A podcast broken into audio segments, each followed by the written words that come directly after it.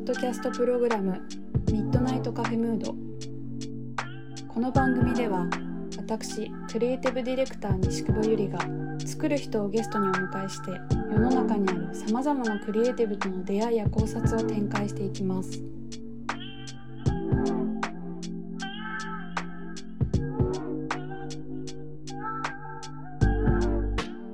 第3回目はギタリストの秋田勇さんにお越しいただきましたクラシックギターを演奏される勇奈さんなんですけれども私の中では、うん、クラシックギタリストというにはちょっと違うかなという感覚があって本当に自由自在にギターを使って表現をされる。そして表現も、うん、コンサートホールでお客さんに対して演奏するだけじゃなくて、うん、音のことだったり音が作る環境のことだったり人と人とのコミュニケーションの上での音楽の役割だったりすごく幅広く音楽ギターというものを捉えている方だなという印象で、まあ、今回は彼のそういったお考えの背景にあるもの彼が歩んできた道だったりギターとの出会いだったりそういったところを、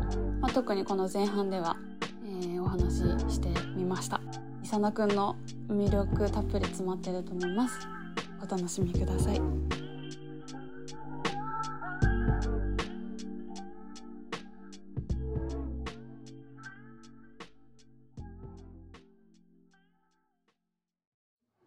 えー今夜は秋田伊佐奈さんにお越しいただきました。伊佐奈くんよろしくお願いします。よろしくお願いします。伊佐奈くんはクラシックギターを演奏しているんですがなんかクラシックギタリストと紹介するのはちょっと違うのかなっていう感じを。なるほど。肩書きを肩書きご自身ではどんな感じですか？そうですね。最近の自分の肩書きは旅するギタリスト。うん。旅してるもんね。常にどっかしらに旅して、うん。その旅した先で弾きたい曲を弾いていくうんうんうんうん感じですね。なんか今日はまあ伊佐奈くんの魅力をお伝えしたいなと思って、はいちょっとお声掛けをしたんでありがとうございます。あえてこうなんだろう秋田伊佐奈ヒストリーと これからのこれからどこに向かっていくのかみたいなことをちょっと伺えればなと思ってたんですけど、まあ、ちょっと初歩的な質問でクラシックギターを、まあ、演奏する人にはい。なったきっかけみたいのってどんなことだったの？それはあれでしょうか？えっとクラシックギターを始めたきっかけ、うんうんうん出会い？出会い。そうですね。僕の場合は6歳の夏にクラシックギター教室に、うんえー母親に連れられて、うんまあ、習い事として始めたへええそれはなんかなぜくらいろいろピアノとかいろんな楽器が楽器だけじゃなくてもいろんな習い事がある中でなんでクラシックギターだったの？そうですね、まあ、きっかけがあるとすればあの僕のおじいちゃんが、まあ、ジャズギターを趣味でやっていて、ああへえでまあ、そのいい楽器を持っていたからうん。誰かにこの楽器引き継いでもらわないかなみたいなところで、えーじゃあその家族誰も別に楽器やってなかったんですけれど、うん。うん、じゃあ初孫にやらせるか。すごいそういうこと。っていうところでじゃあそのギターを弾かせたいんだけれどもう子供から最初いきなりジャズギターとかってわけにいかないので、うん。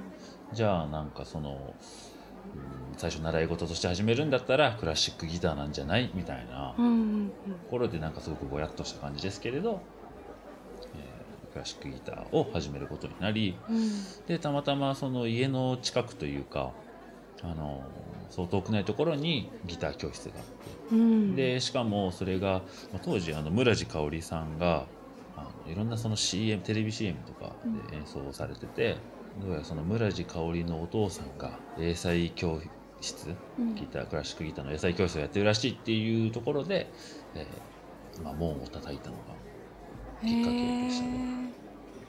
近くにあったんだ。そうですね。多少、まあ、電車乗りますけれど、うん。でも全然そのすぐ行けるところにあって、うん。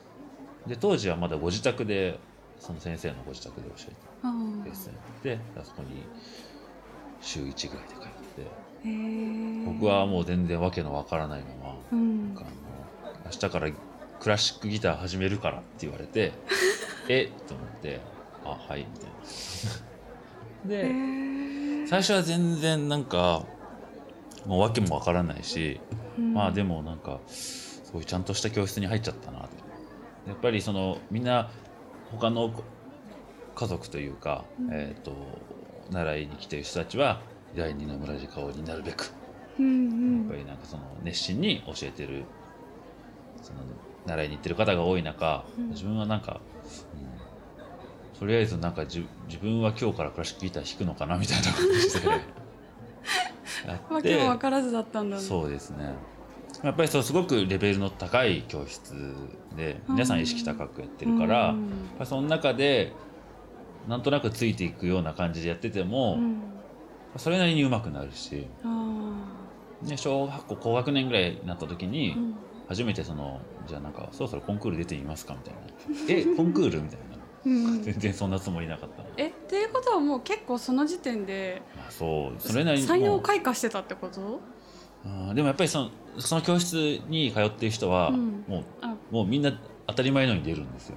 へえもう発表会みたいな感覚で。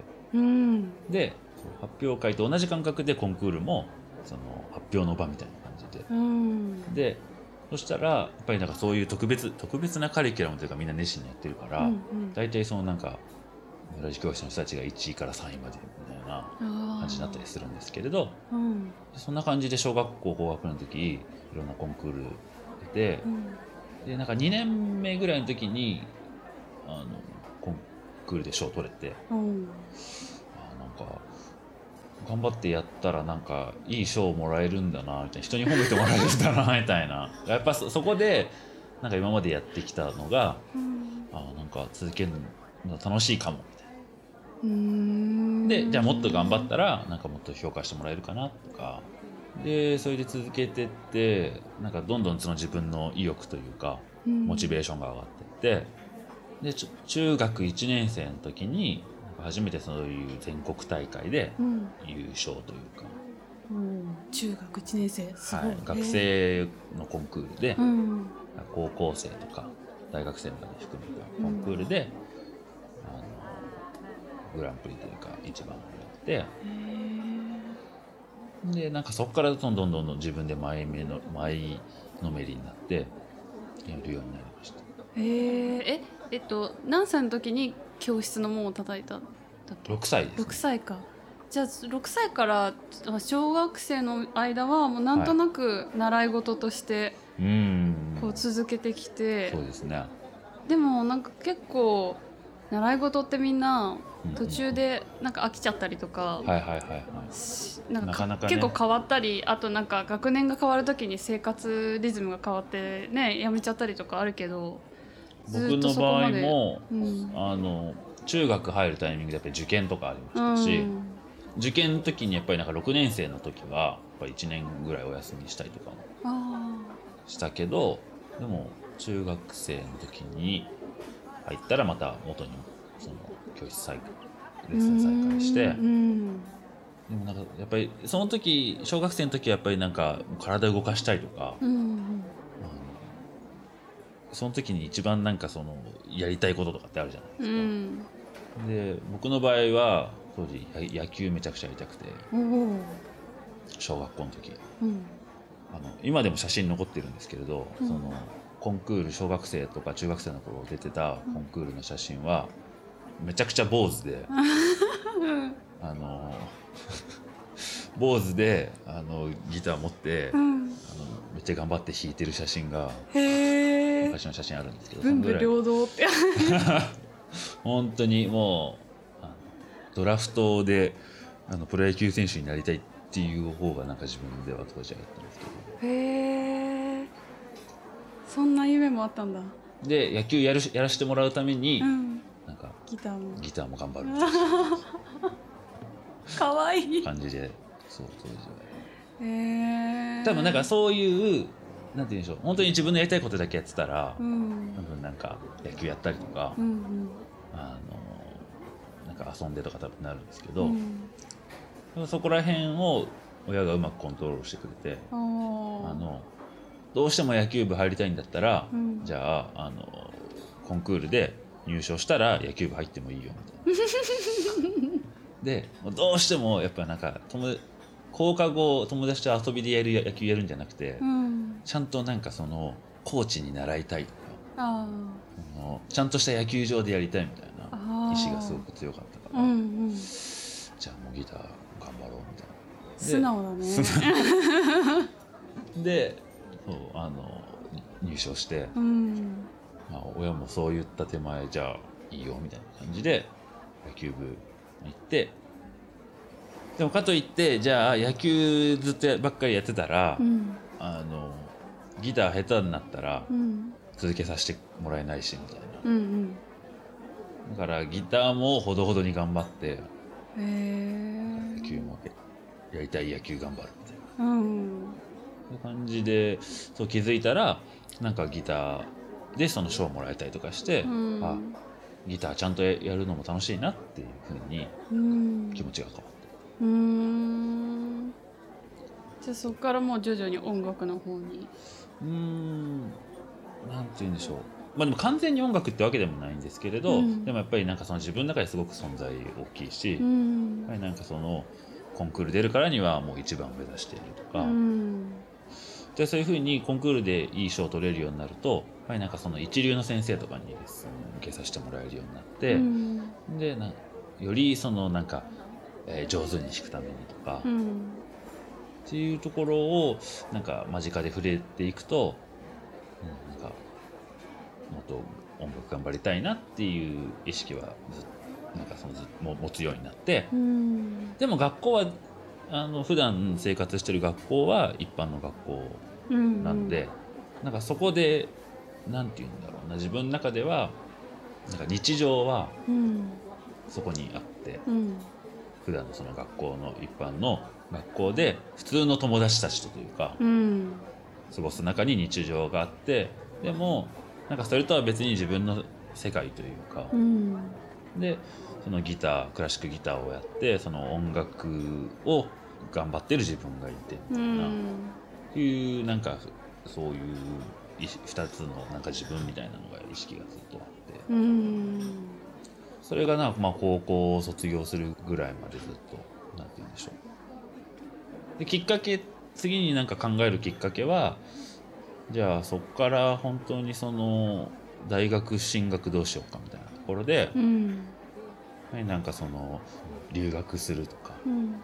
音楽大学に行くうんとか、やっぱり周りみんなそうなるんですけれどやっぱなんかそこでも大学進学のところであえて音楽の道に進まずに、うん。うん一般の大学行くことによってなんか自分のやりたいことは音楽以外にもまだまだあるなって感じて。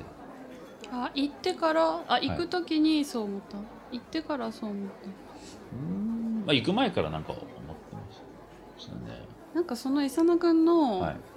なんかバランス感覚っていうか、はい。すごい面白いなって私はすごくそすごく魅力的だなと思ってはい。なんかやっぱりこう音楽っていろんなスタイルがあると思うんだけど、ーはい。こうぐーっと音楽にこうなんていうのかな。もうこれで生きていくぞみたいなスタイルの人も多い中でうん。なんか絶妙なバランス感覚でいろんなことをこうなんていうのかうんうんいろんなことにアンテナを張りながら、はいはいはい。でも本当に一流の演奏をされるアーティストっていうイメージがあってはいその辺の感覚だからなんかまあ実はね我々同じ大学の同じキャンパスで過ごしてるんですけどしかもその大学も結構いろいろこう自由ないろんな選択肢がある 学校を選んでるじゃないですか。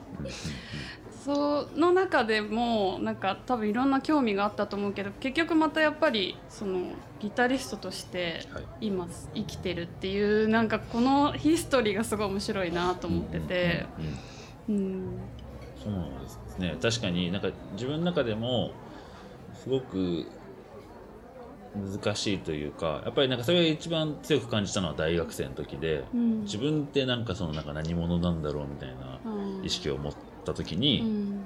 音楽をやってきた人なのかうん。それとも一般大学生なのかみたいななんか極端に分けると。うん。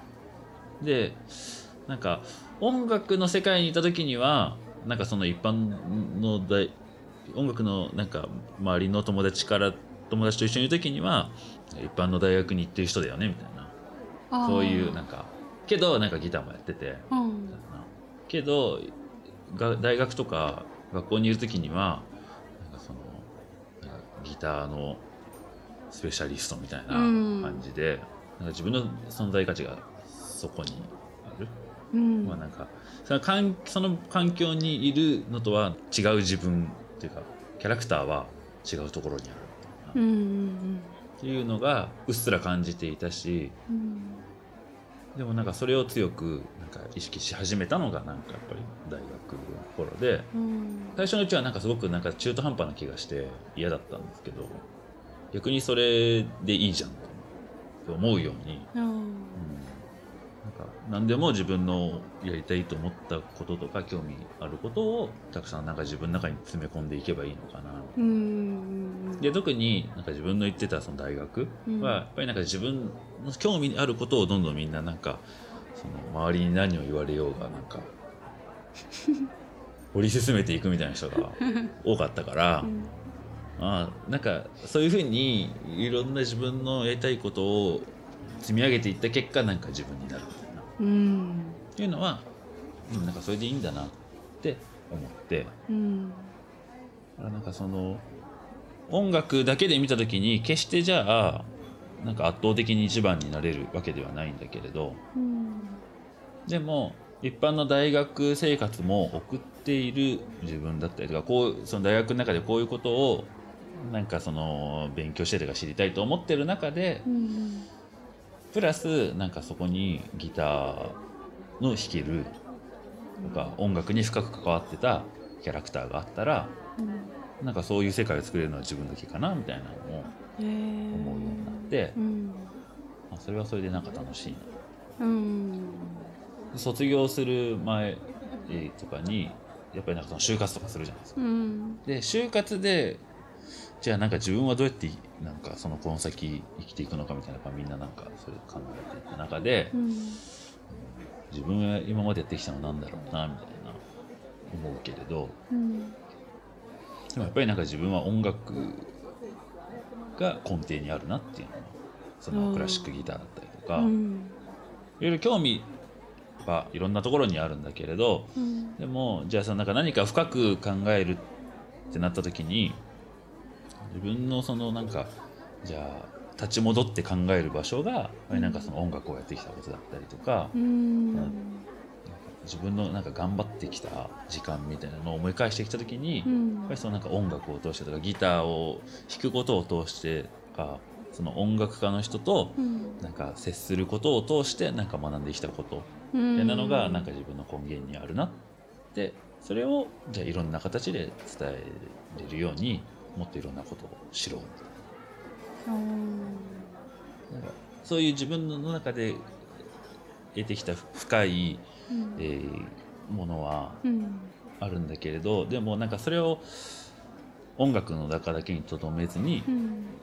もっと一般の人だったりとか周りそれこそなんか音楽知らない、えー周りの友達だったりとかにも、うん。その共有させたいなっていう。へえそれをなんかどうやったら伝えられるかなっていうところが自然となんか自分の中にできてなんかそういうのもなんでしょうね。そういう自分の中に二面性がすごくあるなと思ってて、うん。要は音楽をずっとそのクラシック音楽をやっクラシックギター音楽をやってきたんだけれど学校行った時に友達にその話をしてもなんか全然理解してもらえない でも自分の中ではこんだけ頑張ってきてるしあのなんか先生にも褒めてもらったりとかしたし、うん。いいものであることはうん。自分の中ですごくうん確信はしているんだけれど、うん。でもなんかそれをじゃあ同世代の友達だったりとか学校にいる友達たちにどうやったらなんか理解してもらえるんだろうみたいな。なんか自慢だけしてでもなんかしょしょうがないし、うん。理解されるきっかけはどっかにあるはずだってなんか思ってて、うんそれはじゃあ言葉の使い方だったりとかうん。表現の仕方で理解されるきっかけだったりなんか楽しんでもらえるきっかけがあるんじゃないかなっていううん。うん。クラシックギターの魅力って、のは、はい、イサノくんの中ではどういう？そうですね、うん。なんかすごく音ちっちゃいんですよ。うん本当になんか僕の中では50人ぐらいのキャパで弾くクラシックギターが一番いい音だなと思ってて、うん小さい音なんですけど逆にそういうと閉じたクローズドな場所で弾くからこそなんかその親近感というかあの共有できるなんていうんだろうな繊細な情報ってすごく多いと思ってて、うんそこがクラシックギターのすごくいいとこうろだんと思ってますね。うん。例えばなんか友達ん家にいて楽器持っててうん。なんか楽しくなった時にあじゃあなんかここに音楽あったらいいなって思ってギター出して、まあ、今こういう場とかでも、うん。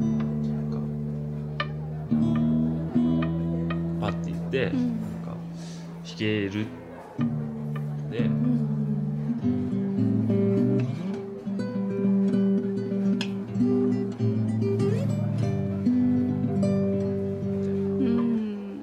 じゃあ次これ弾いてよ。みたいになって。もうじゃあ。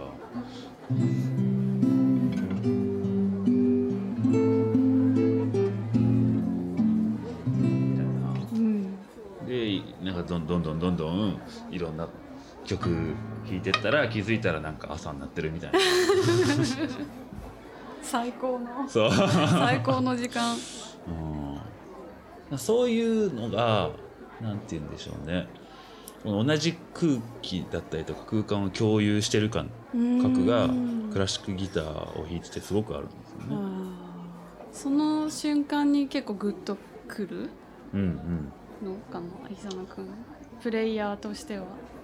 とかそう,、うん、そういうその瞬間なんか確かにそのあこの曲いいねって思って伝わってるっていうのもあるんですけれどうんうん。ですかねただ知識としてこの曲いい曲だからなん。か満足とか今楽しいとかじゃなくて、うん。まあ、曲もプラスなん。かギターの音のこの質感だったりとか、うん。あとはなん。かこの今この空間が楽しいみたいな、っうん。ていうのがなん。かお互いに言葉を介さず共有できる感じ？うん。うんやっぱりなんかお音と音音量が小さいことによって物音を立てないようにちょっとなんか緊張感があったりとか、うん。なんかじっとなんかこう耳を澄ませる感じ？うん。みんながその空間に対してなんかリスペクトを払うみたいなうん。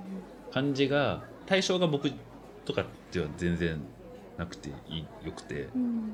それよりかはもっとなんかこの空間をみんなでもっと続けられるようにうん。大事にししようよみたいな。うんうん。それが僕としてはなんかすごく、うん、貴重な時間でうん。そういう時間がもっと続けばいいなって。うん。なるほど。うんでそういうふうにみんなが楽しいここに今一緒にいるみんなが楽しいと思える時間が続けられるためにうん。自分はなんかずっとギター弾き続けるし。っうんていうなんか僕がギターを弾く理由としたらなんかそこなのかな。大学生の時にうん。休み時間昼挟んでうん。でも1時間 1, 1弦分休みがあったりするとうん。なんかみんなで空いてる教室入ってそこでなんか弁当食べたりとかうん。するんですけれど、そこでまあギター持ってる人とかだとじゃあ弁当食べてまあでも90分以上時間あるから、うん。ちょっとなんか話してここで楽器やったりとかしたらそこで弾いたりするんですよ。うん。なんかその時間なんか午後のまったりして授業行くのめんどくさいねみたいな、うん言いながらじゃあギターでも弾くみたいな。うん。全然みんな他の人は別にクラシック音楽全然興味ない人。うん普段別にそんな音楽聴かないし。けど合わせてくれてる感じでもないんだけれど、うん。なんかその演奏することによって音楽を聴くことに興味を持ってくれたりとか、うん。あーなんかギターって面白いねみたいな。うん多分なんかこの人は別になんか音楽聴くことが生活の中で必要じゃないけどうん生きていくのに必要じゃないけどでもなんか今自分が弾いたことによってなんか音楽に興味を持つきっかけがもしかしたらできたのかなっていう。あそうそういうのを思ったりして、ーうん。うん。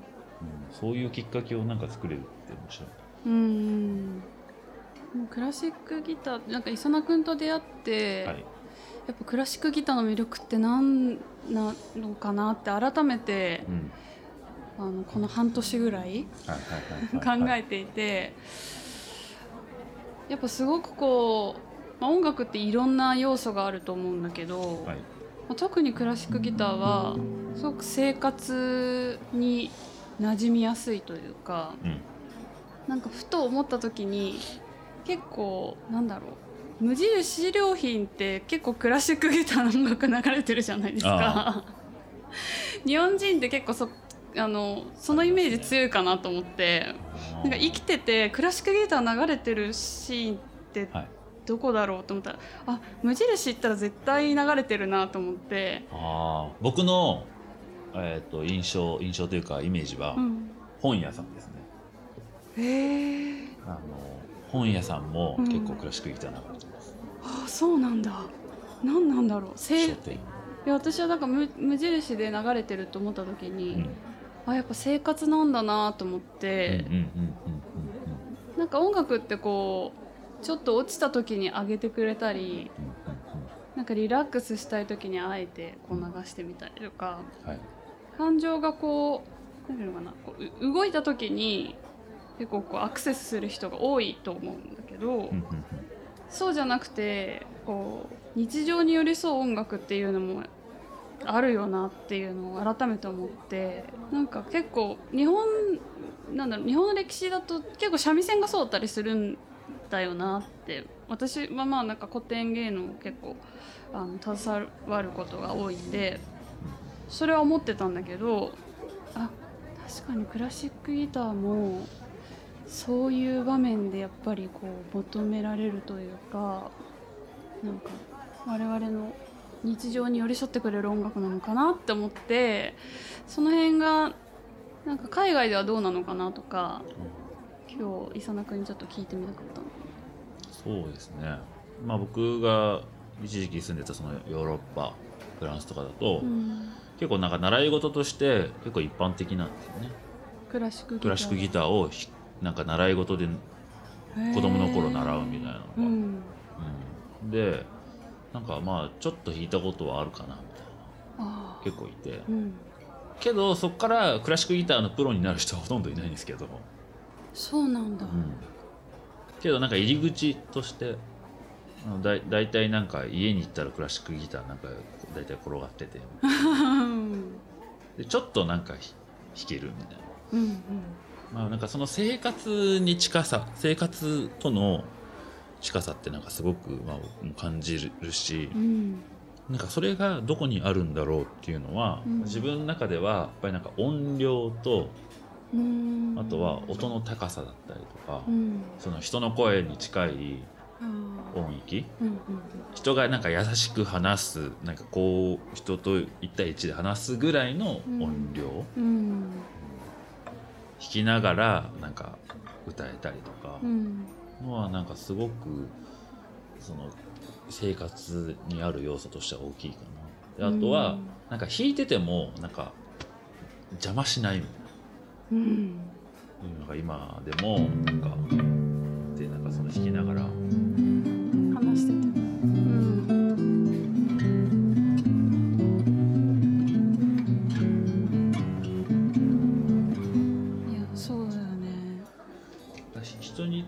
うん、邪魔にならないっていううんのってすごくなんかもしかしたら大事なことなのかなって、僕なんかクラシックギターの音色に対して感じてるうん。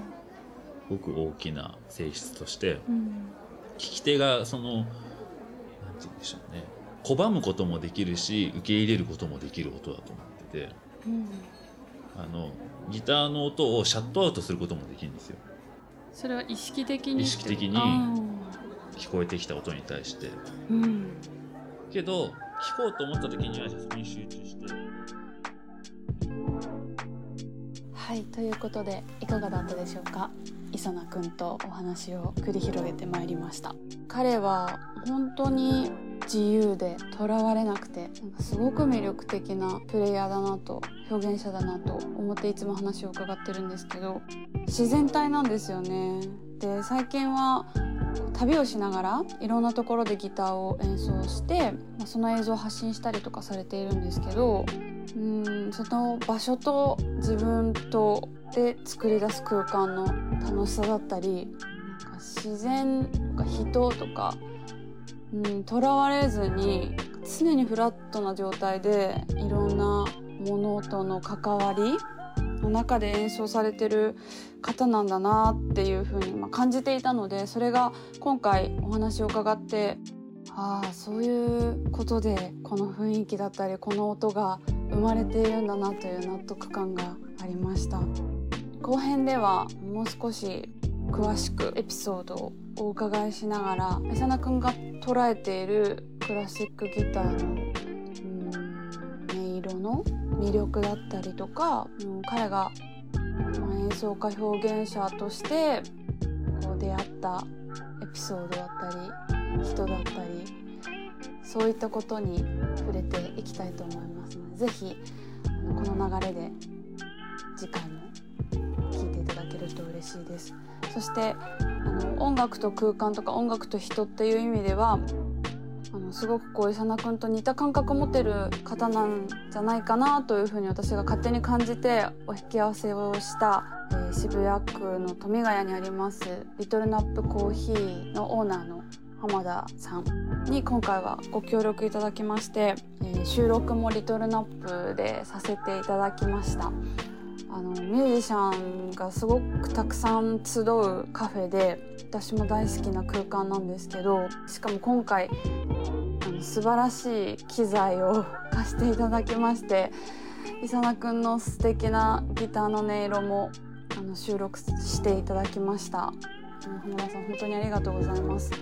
あのいつかうーん何か音楽で浜田さんとご一緒できたらなって思っていたのでなんかその私としては第一歩目という感じがしていていろいろとお話をさせていただいたりこうやって関わらせていただく中でなんかこれからまた音楽でワクワクすることをご一緒できたらなというふうに勝手に思っております、えー浜田さん改めて本当にありがとうございました。次回は伊佐野くんとのお話、えー後編です、えーぜひまたミッドナイトカフェムードお立ち寄りいただけると嬉しいです。では。